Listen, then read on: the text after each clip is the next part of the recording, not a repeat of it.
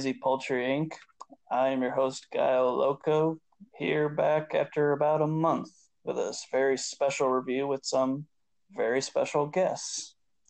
Uh, to introduce also here, my mom, Ladybird Melody.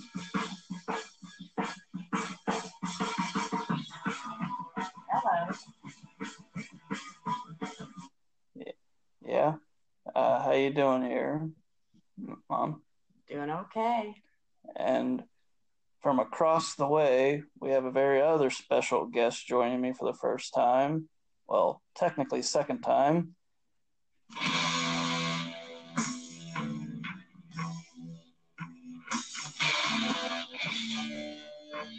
You know how KFC has a colonel? We have a colonel too, and that's Moses. Moses, you here? I am here from deep in the heart of California.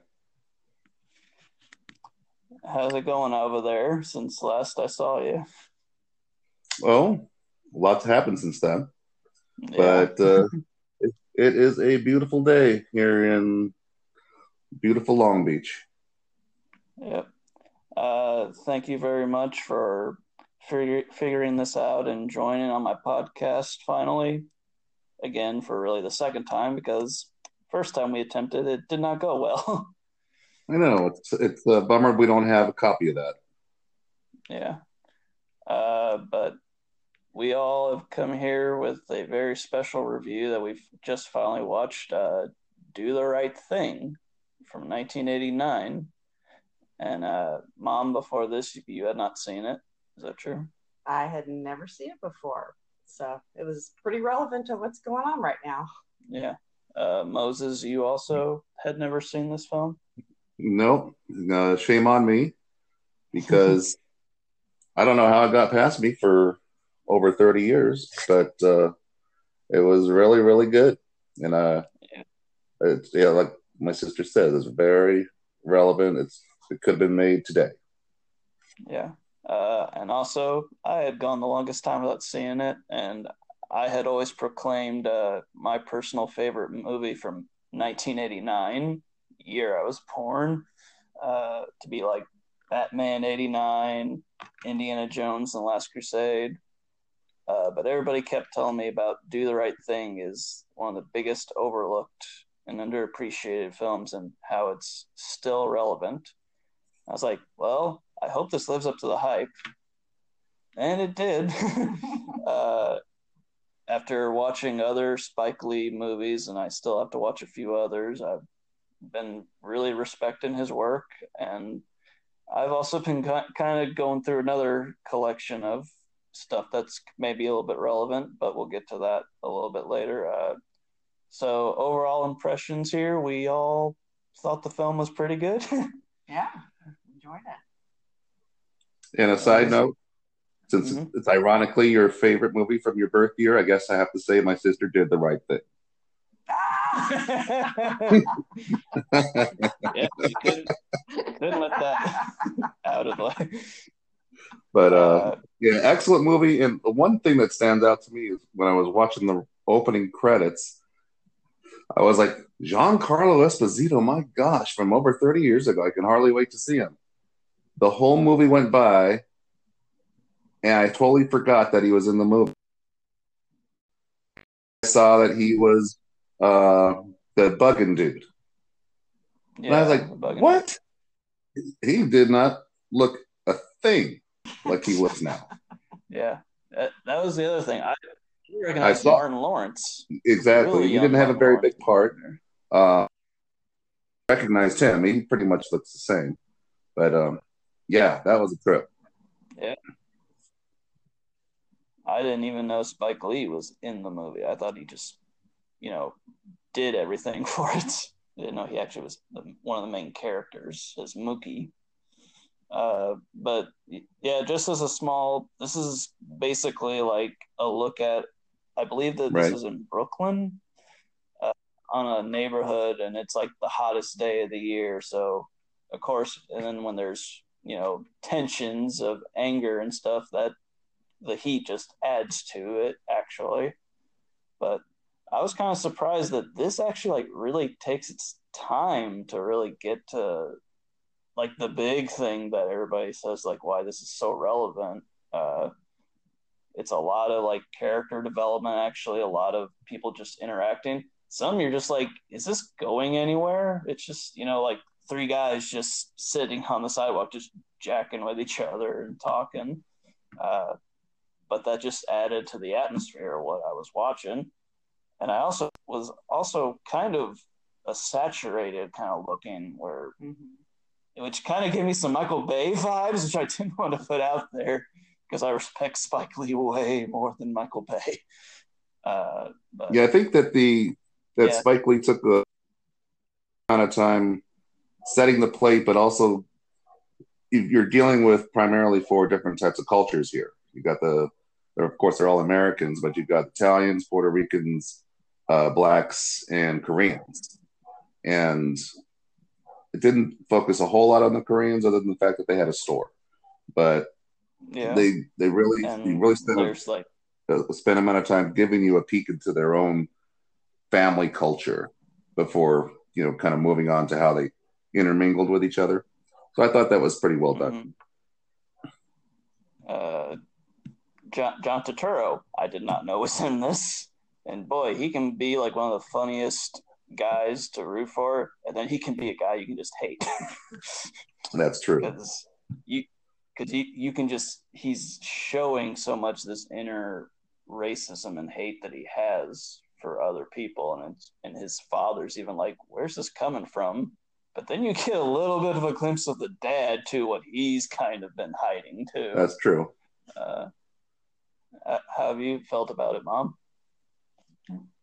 Well, I thought it did um, a nice little job of kind of trying to show a little bit where different sides are coming from, and and uh, you know they they all have their own their pride, their their like you said, their culture, and how they were brought up and you know being some being envious of others thinking others got it made and you know i don't know. It just kind of kind of shows how we have more in common than mm-hmm. uh, than we don't. So yeah.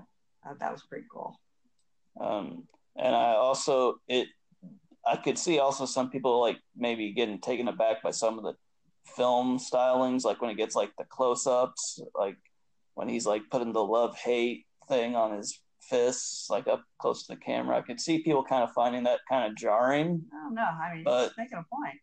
It's making a point, but that's also Spike Lee's style is that he's really in your face telling you like this is what's happening, this is what I believe. So I'm kind of not gonna let up on it.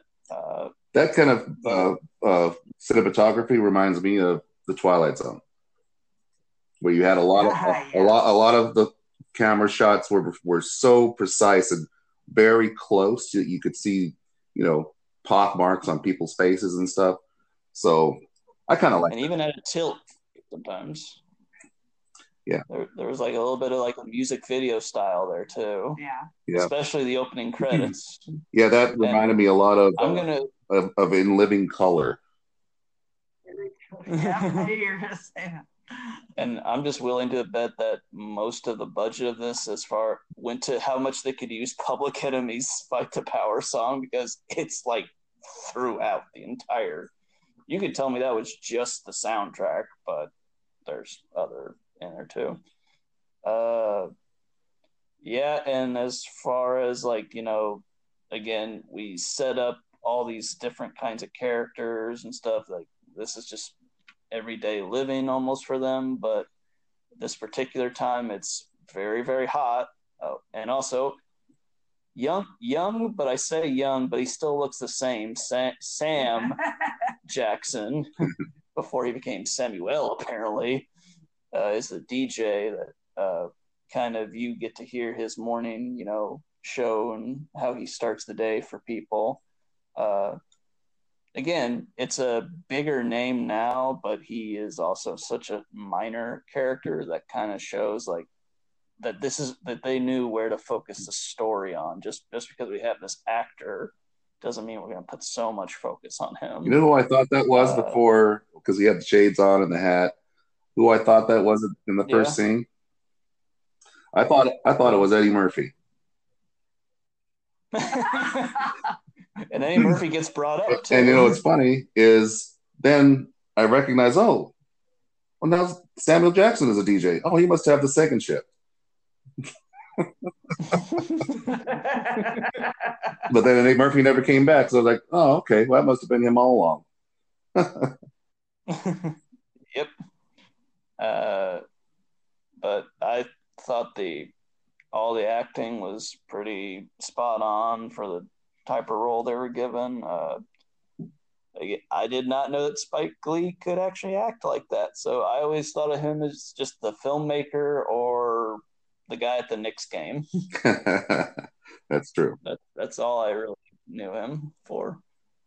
Um, but and also the gosh, this is the toughest part because I'm gonna have trouble remembering some of these people's names. But the kind of old guy on the street that's kind of going throughout the whole film, Mayor. like, trying to be like the. The mayor. Is that his name? think they Mayor? called him Mayor. Yeah. Oh, okay. Thank you. That's his, Uh, like kind of being like the voice to his reason. real name is Ossie Davis. Ossie. yeah. Okay. And I was trying to remember his Uh, name. I was like, man, I've seen him in so many movies. And then I saw it in the closing credits. Oh, that's him. Okay. I again, maybe I have seen him, but there's I don't know if I have or not. yeah. Well, he was in probably more movies from several years ago, and he was a lot of times he was uh, more of a character actor. That's Yeah. that's for sure. Uh, like a lot of those actors that you you know their face, you know their their voice, you know, but you don't always know their name, which is a shame. Yeah. But I mean, I get that way now with actors even nowadays. I'm like, I recognize your face, but I don't know your name. Kind of like being being a backup mean, singer. Yeah. Yeah. Uh, for, for like a long time, I always heard people saying that Sam Rockwell was kind of like that guy that they were always like, I recognize him, but for some reason I don't ever remember his name. But his name's now gotten way more recognizable and stuff. Oh yeah. Um, yeah, uh, I definitely think that it was a shame that this was not nominated for anything. I believe so. Back in, you know, it would have been probably ninety when the Oscars happened, since this came out in eighty nine. But I, as far as like, because if a film is like you know made at a certain time, but it lasts, the message is always relevant, and it gets even more relevant now. Uh, because when it gets to that uh final breakdown, like the last twenty or so, maybe even fifteen minutes, that's that's I was kind of like looking at the clock, and I was like, man, I I like this, but geez, this is really taking its time for what everybody keeps saying about it. And then when that happens, I'm like, okay, so am I watching a film or am I watching the news? Because this this is not that much different, and it really pokes that uh, things really have not changed and come as far as they have in the past thirty some odd Yeah. years, or you want to go back four hundred years. So Yeah, I, I, I, had, I had I- thought that you know during Obama's time in office that we were making some progress, but I think people were just being keeping to themselves rather than being uh, given permission by some people higher up that they can say what they want, you know, and without any fear of uh, retribution. But you know, I think uh, it comes down to just respect. You know, people need to be respectful. It Doesn't matter if you like what they do or or how they look or whatever, but just being respectful towards one another. But it's been lost. It's completely been lost. Mhm. And then this was made three years before the LA riots. Look, and it looked other than it's you know it's it's set in a neighborhood rather than the whole city. This is exactly what happened.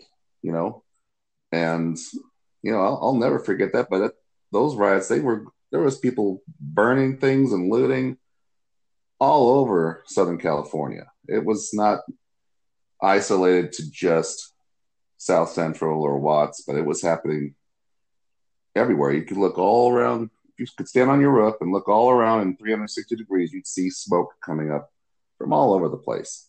So, Wow. yeah, it was it was a trip. I feel it's a little bit different this time, only because we've got people out there that are trying to make a point. More people than there are uh, than aren't trying to make a point. Um, the protesters are not the people that are looting. You know, the people that are looting are opportunists. And uh, I saw on the news a couple of scenes where there was like a Walgreens. The protesters were lining up in front of it, keeping the looters out All because they didn't want them back here, huddling up but, um, yeah, it's pretty upset. There's going to be no repercussions. Uh, they're just going to cover it up uh, because, like, when they're sitting with him on the ground and stuff, I was just like, again, I'm not really watching a movie right now. I'm seeing real life. Watching the news. Yeah. Uh, so, uh, kind kind of with all that said, uh, I could give this film easily uh, probably an A plus. I I think the fact that it was made in '89, the fact that it's so relevant now, and it's such a daring like I would agree. filmmaking wise, I would give it that strong of a recommendation. You, mom? Yeah, I I definitely give it a strong A. Um, it was uh, it was good. I don't think I realized that uh, Rosie Perez was such a good dancer. Yeah, I don't I don't think I ever realized that's where maybe where she started. Um, it's possible. I just always kind of thought of her uh, kind of in some comedies that I saw her in, and I- um, yeah, I've only seen her in like the like latter half right now. Like she was in Birds of Prey. That was the last movie I saw her in. Yeah, definitely so. And yeah, you. Uh, I mean, I know that they same Moses. there was already issues with the police brutality going on long long before this, but as far as the response that the community had towards it hmm um, in the movie, um, and then the riots happening just three years later here in LA, um, it was pretty much almost prophetic in that sense, you know. And I, I, I don't know. I, I feel like maybe Spike was onto something as far as it's coming to a head, and this is what's going to happen. I, I don't know that he. Oh well, I mean, he kind he kind of he alluded it a few years ago with another film too. So, uh, with Yeah, that I haven't seen Klansman, oh, That- yeah, that I really, really- enjoyed that one. Especially towards the end. Oh, Uh, need to see yeah, that, that was another kind of question for you out there, Moses, because just because I know you don't Was catch a whole Lighthouse lot- the one? Was Lighthouse the last movie you saw in Um, the theater recently? I don't think Yeah, so or did you see one? I think that was it. because that was in uh, November, and yeah, between then and when the theaters closed down, I don't think I made it to the Mhm. theater. Anything that I've seen since then, I've seen at home. Yeah. Yeah. So uh, yeah, that that's why for some of my listeners that are maybe like, huh, this is kind of not the usual kind of you know format or something. Like I have to change up this format because I can't go to the theater, or am I questioning if I'll be going when they reopen or not? Uh, so which which has kind of led to we have to talk about you know either past films that I've not seen or films that we can talk like I have a special Rotten Eggs coming up next week where we're going to be talking about a certain film that holds place for some of us that talk about it. Uh, but yeah, uh, also I would say some strong recommendations. Uh, if you want to watch some films that kind of cover stuff like this and maybe get you to what's been going on and that feeling, uh, I rewatched 12 Years a Slave. Uh, easily the toughest watch out of the bunch, uh, but I feel like it sets you up for how far back that this has gone and what people are still feeling the effects of with the slave trade and stuff like that. Uh, like I said earlier, I think Black Klansman is an excellent film. I thought it was greatly yeah. underappreciated the year it came out, which was, I think, now three years ago. Uh, but and Blindspotting, if you have not seen, I that I rewatched again finally. That was like my third favorite movie that year, and that pokes at a lot of things right now, but in an, a very human and almost comedic way because it's also a comedy film with a strong message. Uh, oh, and then I would also strongly recommend Django.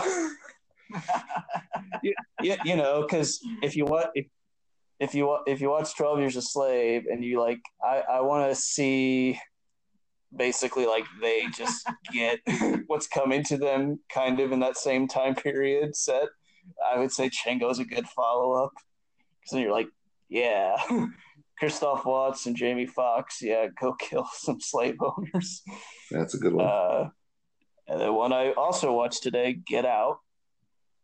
Uh, a, a very different kind of telling from a different perspective, but it's still like dealing with like the underlying yeah. racism that people have. Selma, I think, is also a great one to show for the whole march and protests thing going on. Uh, Sorry to Bother You is another one I would highly recommend. It's very out there in the way that it's film made, but oh, it's poking on so many things like factory of working life, uh, and then just the abrasions of different cultures and stuff. And then my last recommendation for something like this, straight out of Compton.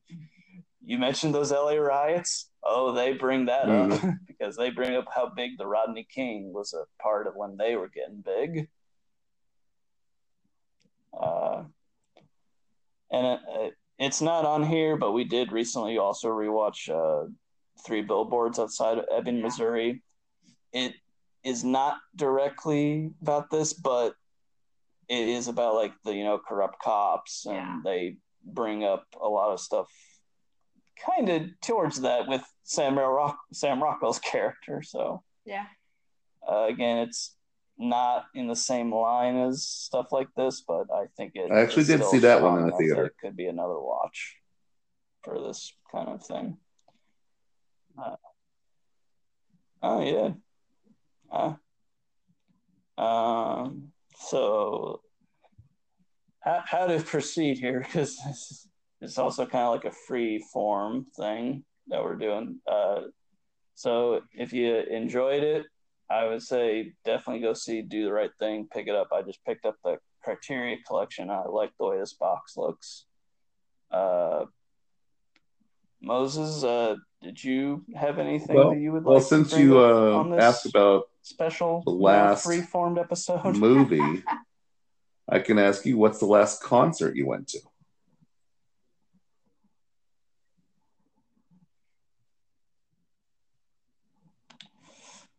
Huh.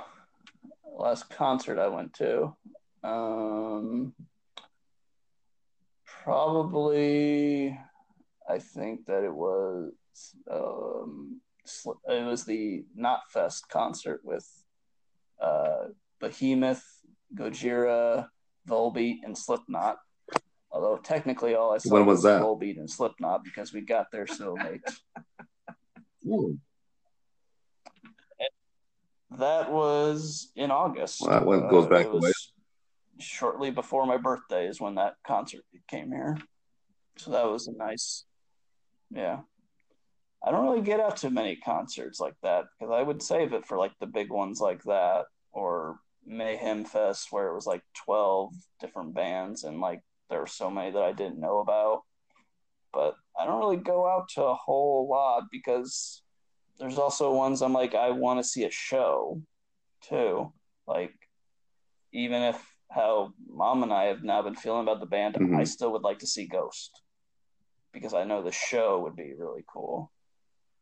Even though I, we, even though we weren't big fans of the last album, as far as I can tell, they play a lot more of the older stuff. Well, I got a feeling that so We're going to have a smorgasbord of uh, of bands coming as soon as we can start going to concerts again we- because everybody's wanting to make that money and they can't right now. So everybody's going to be hitting the road, I'm sure.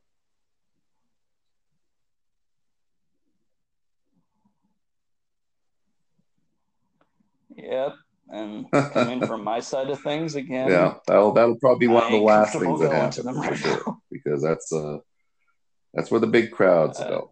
So, but last last one I went to was the very final Hmm. Slayer show and at the uh, at the Fabulous Forum. yeah, Huh?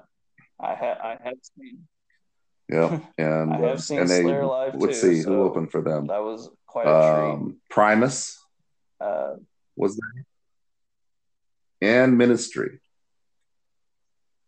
And oh, I I want to see. I had never heard them before. I was really impressed with what I was hearing. I was like, wow. I mean, that's like a really good fit for Slayer. Primus is kind of different, but I I I enjoyed them. But and come to find out, and if you look into their Oh, music, yeah. you'll trip out on this. So what they their style of music now, like I said, is very much more in line with Slayer. But these guys have been around since the 80s. Like early 80s. So is Slayer, but so is Ministry. You listen to Ministry, it sounds like um, yeah, early 80s new wave. Very, very different. And I actually I actually like Mhm. both Huh. because I kind of grew up on that stuff too. So it's a it's a trip. But of course, Slayer they've always been the same. So yeah. yeah, for sure.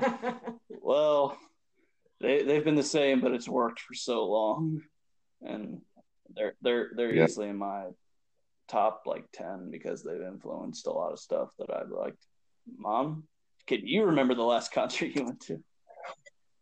oh my god. It it's been years. yeah. Um, oh my God. It might be, it might have even been Aerosmith. hmm Um, had great seats. We were like fourth row from the front. Um, felt like I made eye contact with Joe Perry a couple times. And it was it was pretty cool. We also uh, the girl I went with, we went to the kind of obscure small airport that Aerosmith we knew where they were coming into. Um, and we we drove up to Indy early uh, just so we could get up to the airport they were coming into. Like I said, it's very small, like gravel road to get back to. But we saw the Learjets coming in, and we watched them. Uh, the planes come in, and then they got they had three limos because uh, Stephen uh, Tyler has to go alone in his Of but uh, and they drove right by us. They actually rolled their windows down and and yelled out hi, and uh, we just kind of were there cheering. And it was just me and her, uh, so that was pretty cool. But yeah, that was probably the last one, and that was several years ago. How many times did you see Aerosmith? I saw him a couple times, but I, I kind of remember you showing me some of those ticket stubs oh, I got a lot of old ticket because stubs. you were like, "Look at the price of this." yeah, I was like, Oh my god. That's how much it cost. I've still got my old California Jam ticket stub. Are you kidding me?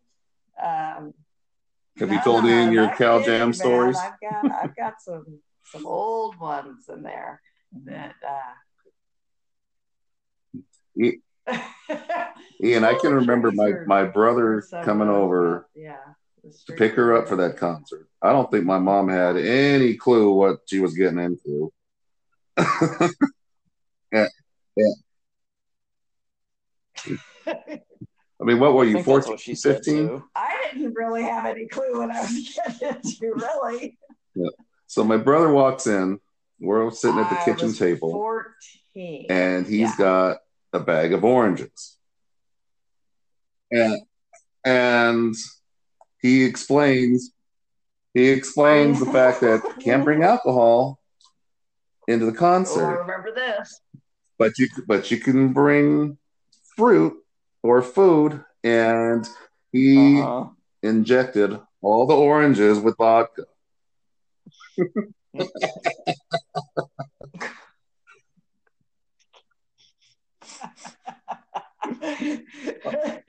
now, did did you? No, but I think not? I think what For some reason, I think feel what you're like thinking of when was when I was like two or three, know. and Okay. there was a hot chili pepper on the table, and I thought it and I thought it was a pickle.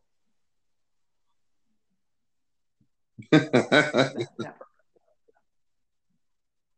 No, oh, well, I remember that, but no, for some for some reason, I was thinking that either you were either looking at the oranges or something, and maybe Well, I mom said like you don't want them. and I and I, don't and I was definitely checking the I oranges out, but I didn't really. something, but I wanna have any. but I was like, I, I was like, I was looking all around. I was like, well, where's the holes? that was pretty funny.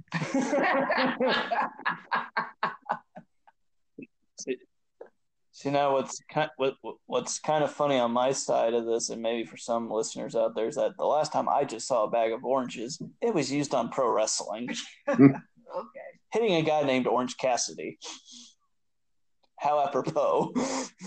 Uh, they, and they even said they smushed him to pulp. Oh my god, bad. But- Yeah, but we laughed. So, uh, but I think the last one that I can remember though before Oh, good that for you. that I went to that I had an amazing time. I saw Rush before they quit. yeah, I've seen that. I, I saw, I saw. Well, it was my second time seeing them because I my dad took me to go see them for the Snakes and Arrows tour, and then he took me again with his buddy to go see the Clockwork Angels tour. And I love, I really like both those albums, but I really love uh, Clockwork Angels. I dig the sound of that. I like Geddy's tone on his bass in that album.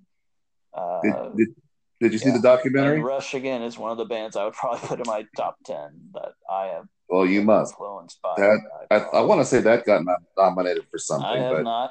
um, it tells the story and has excellent Yeah. archival footage, including video from when they were in high school. And it's just amazing, amazing story because Geddy and Alex, they've known each other since uh, junior high. So they're lifelong, they're lifelong friends. And they only did they uh, have Neil Peart come into the band when they were about to go on tour, and the other drummer was a diabetic, and the manager said, "If we go on tour with him, we're bringing him back in a body bag because he was not he was not well." So Mm. Yeah, so they they heard of, of Neil, Yeah. and I've, I've they hired him on the spot, and they- even until their you know most recent tours, they still would joke with him that he was the new guy.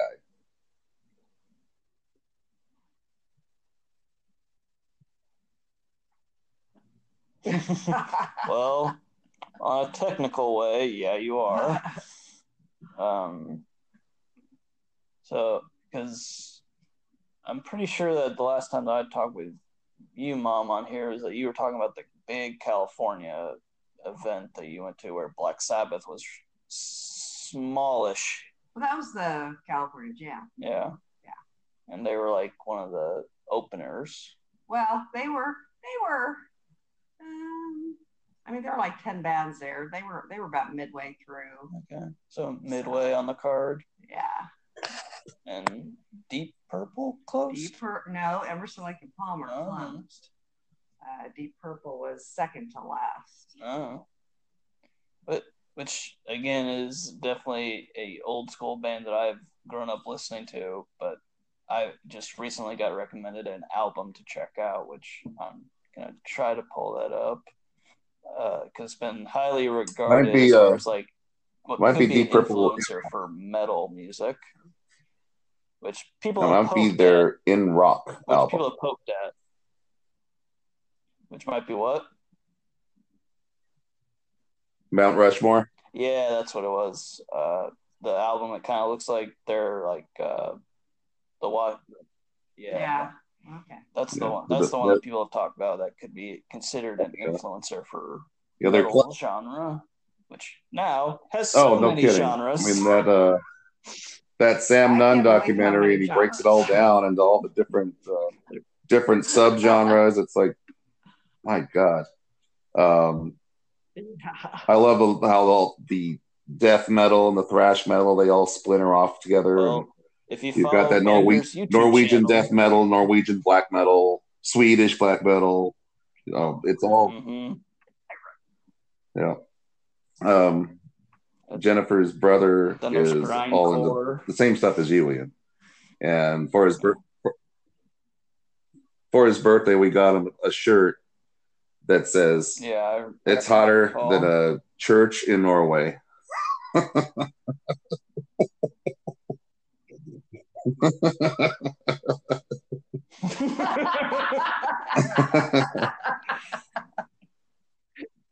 okay.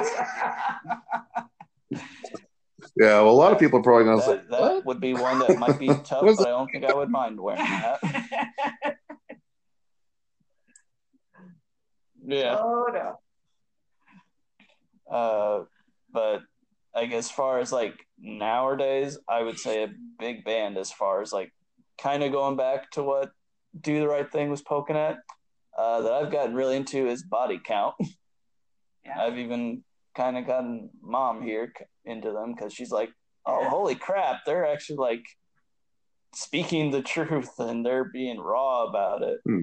But they're also really good musicians. Yeah. and they, they've been around since the '90s, but they didn't get really back into the fold until the like late 2000s. And once they started to hit off, their albums have been like consistently good. Uh, in fact, one the, the most recent one called Carnivore, which came out this year. I first I was like, yeah, I thought it was a pretty good album, but you know, I've been listening now so many other albums. I'm like, it's just kind of fallen though, just for my personal taste. No, now with actual events, I've been listening to the album way more. So now I'm like, it might be my top 10 now because of how much I'm going to end up listening to it. Uh, but I would strongly suggest that and uh, the one before this, which is called Bloodlust, especially for the Oh uh, song that hits right home with all of this, which is No Lives Matter. uh, that that's a very poignant and powerful song. Uh, but they also they always do tribute songs on their uh, covers. But in Bloodlust, there's one where Ice T talks about like what was like the influence going into the band, and he said the top two for him as far as like when they started were Black Sabbath and Slayer. So when I and then when I listened to them, I was like, "Yep, I can hear that." It just has a kind of hardcore gangster rap kind of vibe with it. Who was Uh, that? But yeah, I and I've seen them live too, and they put on one heck of a live show too. have to check it out. Bo- body count. Uh, mhm. And then to kind of come back on the Black Sabbath thing, after I talked to you, I've gone through the been going through the Black Sabbath catalog, and I just finished the Ronnie James Dio era, basically. Uh, the, the the and then one that I kind of throw in there to count on a technical term is Heaven and Hell. Not the album, the band that when they went by it, because when they got back together, they were like, Well, we're not gonna go by Black Sabbath, we're gonna go by Heaven and Hell. But I was like, it's the same members. You're still tuned to the same. Yeah, it had, I think that had something to do with kinda Sharon. like that. I'm just gonna kind of call you Black Sabbath still. Yeah, I think they, they just didn't want to get into it with Sharon. Sharon. So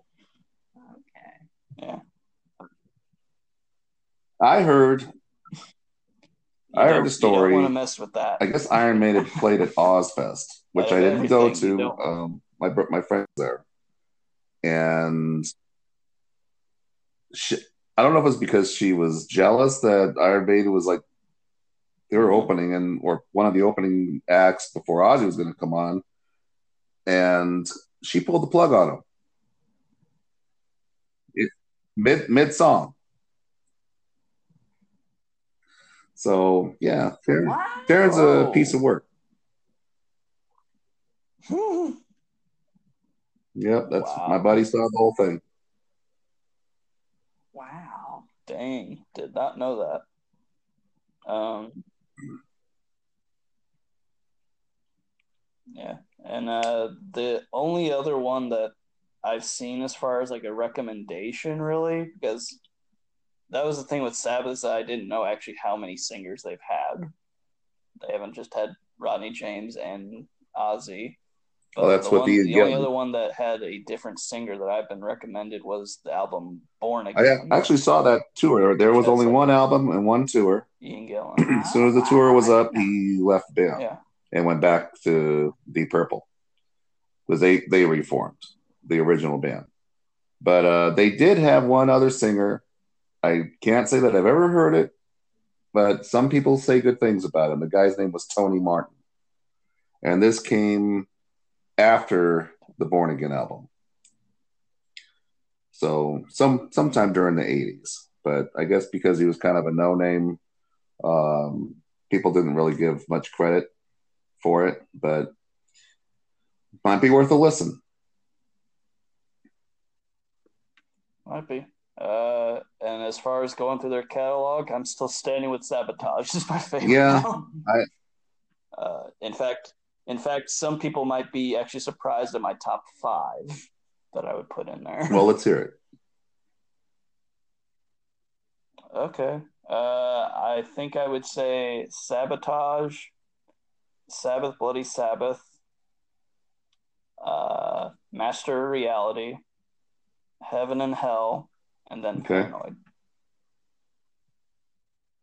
But again, I still have not listened to Born Again, so who Yeah, knows? I, I don't know that you're going to put that in your top five. Kind of, kind of dumb. I mean, but I, I I was like one of the few that actually also really liked 13, the last Black Sabbath album that was made. I was surprised at how much actually I saw that people didn't really dig. I think, yeah, I think, I think so that much.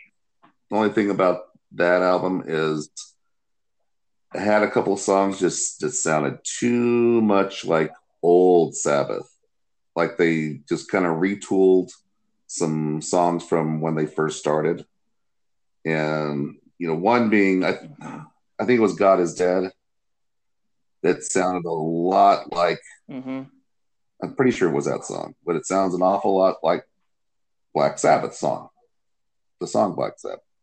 And Mhm. it's like when I was listening to it, I was like, oh no, no, it's just too close, you know. But you know, what are you gonna do? I, I thought the production was very well done, but um, I mean, I mean, compared to their very first album, which I consider for the probably the amount of money, and they only spent like three days in the studio with that album. Um, it's like hearing them live. That's pretty much what it is, and it's it, to me, it's still a phenomenal, Yeah. phenomenal album. It's and it's probably the first one that you can really declare as being the first heavy metal album. Even though you've got other bands that came before them that Yeah. influenced, um, that would be when it kicked off.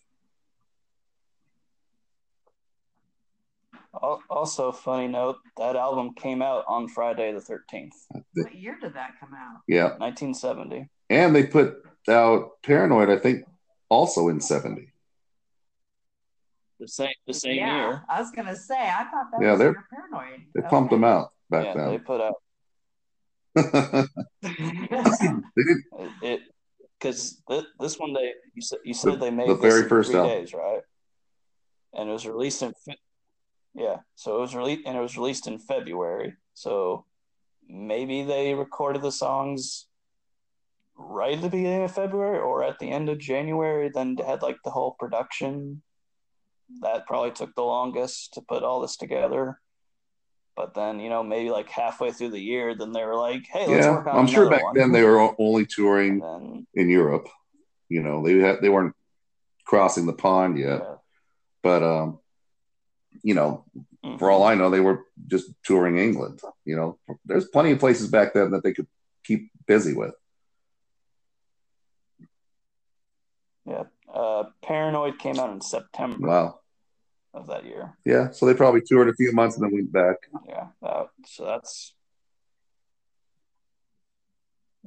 Uh, yeah, and I, I mean, like you, I give that first album that a lot of credit. Like that, there's just a few times where it kind of is a little bit blues-ish, so that's why it kind of You knocks it about the first a little album, bit down for me. But that's just yeah, which is the first something album. that I really love about Old Black Sabbath. Not just bluesy, but swingy. They've got some really cool, cool beats going on, and that that's bled over into the Paranoid album too. But um, yeah, they, were they were kind of all over the place. But Yeah. I, I just think that when they then did the Paranoid album, the production and some of the sound that they just started to achieve was a bit more what they were trying to go for. It's just then after that they started, you know, to experiment a bit more and maybe with some hallucinogenics help experimenting. uh, but then we also have I remember when I was talking to you about the Sabotage album, how much that was like. That was a like they were being crushed from every side. Like they're dealing with so much problems, and they're like the studio's telling you to make the album. They're having drug problems, Either was going through but course. all that pressure uh, sure did. made a diamond. did, and I've always called that their studio masterpiece. Masterpiece, which unfortunately they can't play live, you know, because it's it would never sound the same. You know, I'm sure they play play a couple sabotage, but that studio wizardry that they had on that album just can't be duplicated live. There's no way. Um, but it's a great album, and I thought Ozzy sounded the best on that album of any other Sabbath album he was on.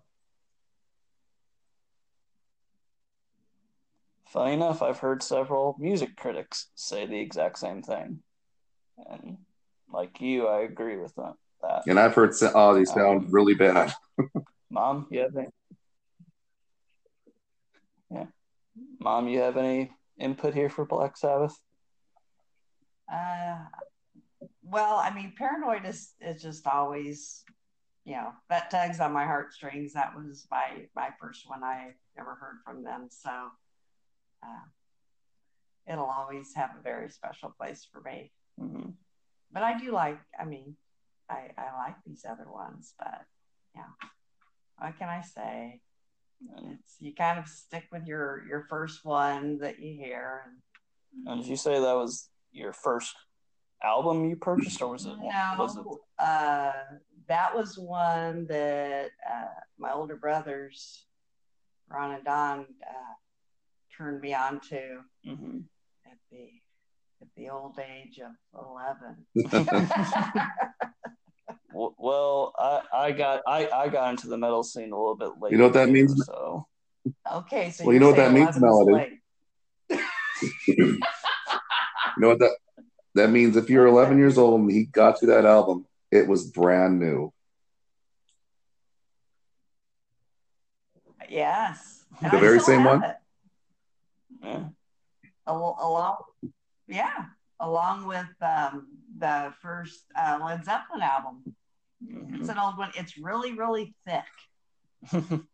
it's I noticed that over the years, uh, vinyl got thinner and thinner, um, but those old ones are thick. Mm-hmm. But yeah, yeah, it's it's the old one. I've I've never. You know, kind of a funny it. side note about that. And I have even start. I've started.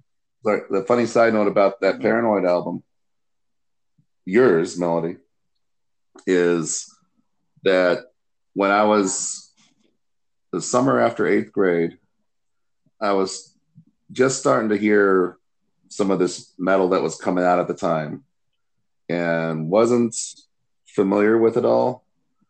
It, it was just kind of bouncing around in my head along with all the other music of that time. And this friend of mine who was from St. Linus, school I went to, brought over this album. He said, Hey, you got to hear this. And he put on Iron Man. And it, the, the, the eight bass drum beats go on, and "Bow, I am Iron Man. And it's like, I've heard this before. And then the guitar riff comes in. I was like, I've definitely heard this before. and I was like, it, ha- it had to be my sister playing oh my it in here and sure enough that was that was the deal Oh. Wow. Yeah, I'm not like that with films. Like, wait, I've heard that before. Like, because if it was an artist that I really didn't know about and stuff. Uh-huh. The first one to me is, yep, the, the Power Ranger movie. They play Red Hot Chili Peppers, Higher Ground. I was just like, wait, I've heard this somewhere. That that's like where I I'm usually at with that. Uh, but yeah, and I mean, I've even started my own small growing vinyl collection. I'm just gonna always remember the Bell Witch album being my first one because I what it's a one track album, hour and twenty seven minute long, one song like the new Inagata Vita. i know Well, that beats In-A-Gadda-Da-Vida. Inagata Davita's only one side. Uh, but yeah, that I love the album art. It's great, and hopefully at some point when I'm comfortable to go back and everything's fine, I want to get part of that tattooed on me to start to. con- but by the way i've told, told your in and out story a few Uh, times oh several Yeah, how many about times? you know my my nephew come in here and the first thing he wants to do is go to in and out and uh and he and he has his double double and then he wants a tattoo Mhm. Which I have been like, if I show them that I have a tattoo, can I get some money off of buying a burger? well you don't have any in and outs out there Oh well. Uh, well, yeah, but I'm just like, hey, I'd like a cheeseburger from here, and if it kind of helps to, I have a Well- cheeseburger tattooed on me. Can this? what what you might try doing is sticking your leg up on the counter and say can you make it But- like this Yep. Except for the hair, Yeah. no hair. Yeah. Let, and let's and in no codes in no way will they be able to make it like it anyway. Uh, So, Nope. Uh, well, uh, we are coming to the end of our hour here. Uh, I really want to thank you, Moses, for getting all the equipment Yeah, it was a out there and being able to work this out, and hopefully to do, do more stuff like this. Considering I may That's not be true. out there now for a little while, because I'm because that was the thing that you kept saying is like, oh, hey, that first recording didn't go well. That's just a better, you know, reason for you to get back out here. And I was like, yeah, well, yeah, well, we, take a little we can do now. these recordings like the bands are doing their recordings now, all separate. yeah. hmm That's true. They've even made videos now of doing that. Uh, and one of them being actually Body Count did that. And that was pretty fun. Uh, so normally coming to the closing part of this, I always say to my guests, "Do you want to plug your social medias and plug Oh, anything boy. else about that you want to get out there?" Mom, I know you don't have social Not media and me. stuff, but if you would like to have your last Well, send off. all I all I can say is that I will soon have a YouTube channel, and uh, my Oh. fiance Jennifer and I have two cats who you know, Ian, uh, Bobo and Bobo and Echo, um, Yeah. who are very entertaining, and we are going to Mhm. amongst other things that we're going to do on the show, but we're going to make one called Bobo's Bistro. And we're, I don't know if you've ever seen them, but those little those little cat legs that you can get, and they have like sticks, so you could like mimic being a cat if you just focus on the legs. The, leg, the legs and the feet. I'm gonna you know No. tie on uh you know a spatula or you know whatever, and because what gave us the idea is every time we cook in that kitchen, Echo comes in and lays down right in the middle of it. And I say he must have been a chef in his former life Mhm. because he's always in here inspecting. so that's what it's going to be. And not to mention, I don't know if they did it in front of you, Ian, but those cats can wrestle. And it's hilarious. Yeah. Our, uh, They the- have some killer moves, uh, would make WWE guys drool. So that'll be fun. Yeah, and that, you know, there's be other things that we put on there, Well- but it's it's going to be a fun day. I And- just got to figure out how to put it all together. So just one more time, what would the channel? Well, name the be? show is going to be Bobo's Bistro, so we'll see if it's called that or not. But Bobo's Bistro. I'm sure that'll be one of the keywords. Okay. Yeah, exactly. Working title. Yeah. Well, well, that is a studio's name, right. working title. Uh, So, uh, and mom, your last little bit that you want to get out there?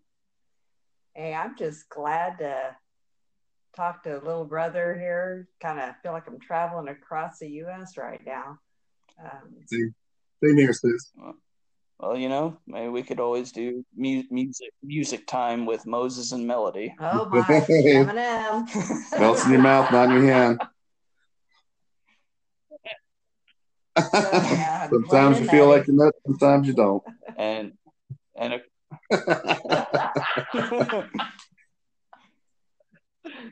Well, and with all that, uh, you can find me at Gaio Loco on Twitter, Ian Novak on Facebook, and please s- subscribe, follow here on Crazy Poultry Inc. podcast. Until next time, guys, when I figure out the next thing to do or the next Rotten Eggs episode that'll be up next week. Uh, until then, see you all next time. My Moses, pleasure. once Thanks for having me. Thanks for joining. Bye, sis. Love you. Thanks, little brother.